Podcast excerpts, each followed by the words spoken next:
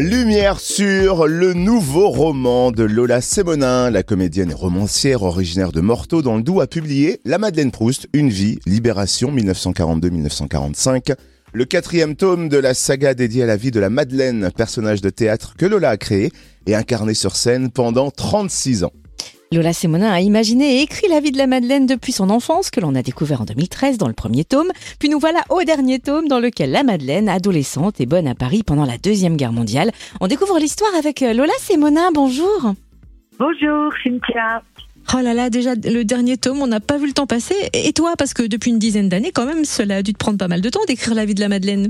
Bah, déjà, moi je pensais pas que j'y consacrerais dix ans de ma vie, parce qu'il faut dire avant que Flammarion me fasse cette proposition, j'avais déjà commencé une dizaine de romans.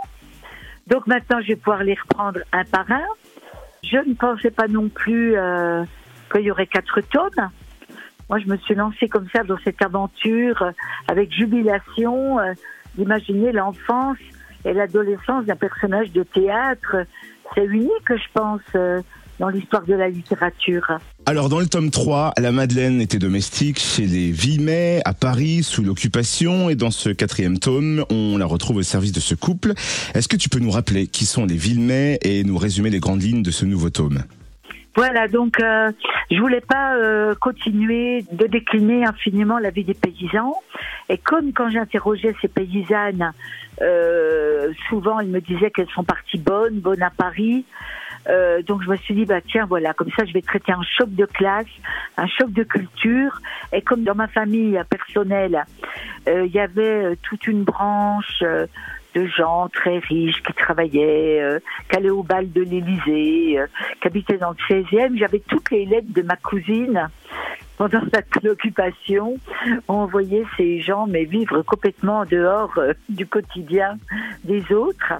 Donc j'ai imaginé ce couple euh, fondé pouvoir à la Banque de France dans un appartement du 16e que je suis allée d'ailleurs, euh, je suis allée faire mes repérages avec mon vélo dans Paris pour trouver cette rue, cette rue étroite avec ces très beaux immeubles pour que la Madeleine se sente vraiment en prison et puis euh, travailler sur ce choc de classe et puis ce choc euh, de, de culture pour cette petite Madeleine qui n'avait jamais quitté euh, ses sapins.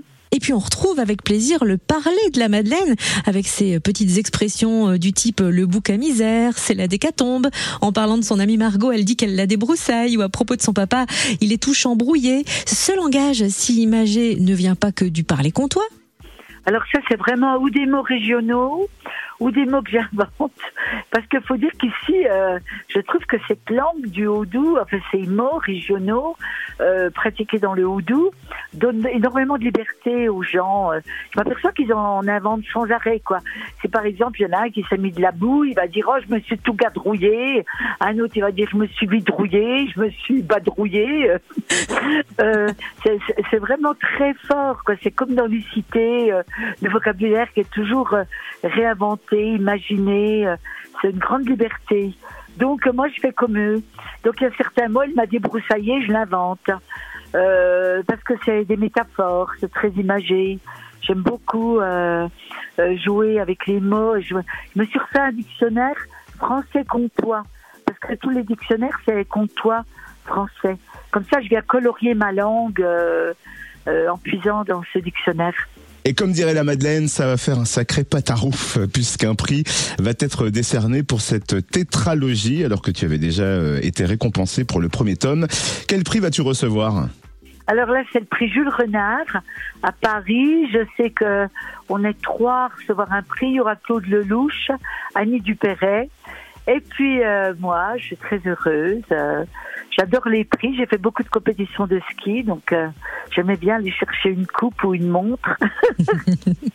Et tu disais en début d'interview que tu avais, avant d'écrire La vie de la Madeleine, une dizaine de romans euh, que tu étais en train d'écrire.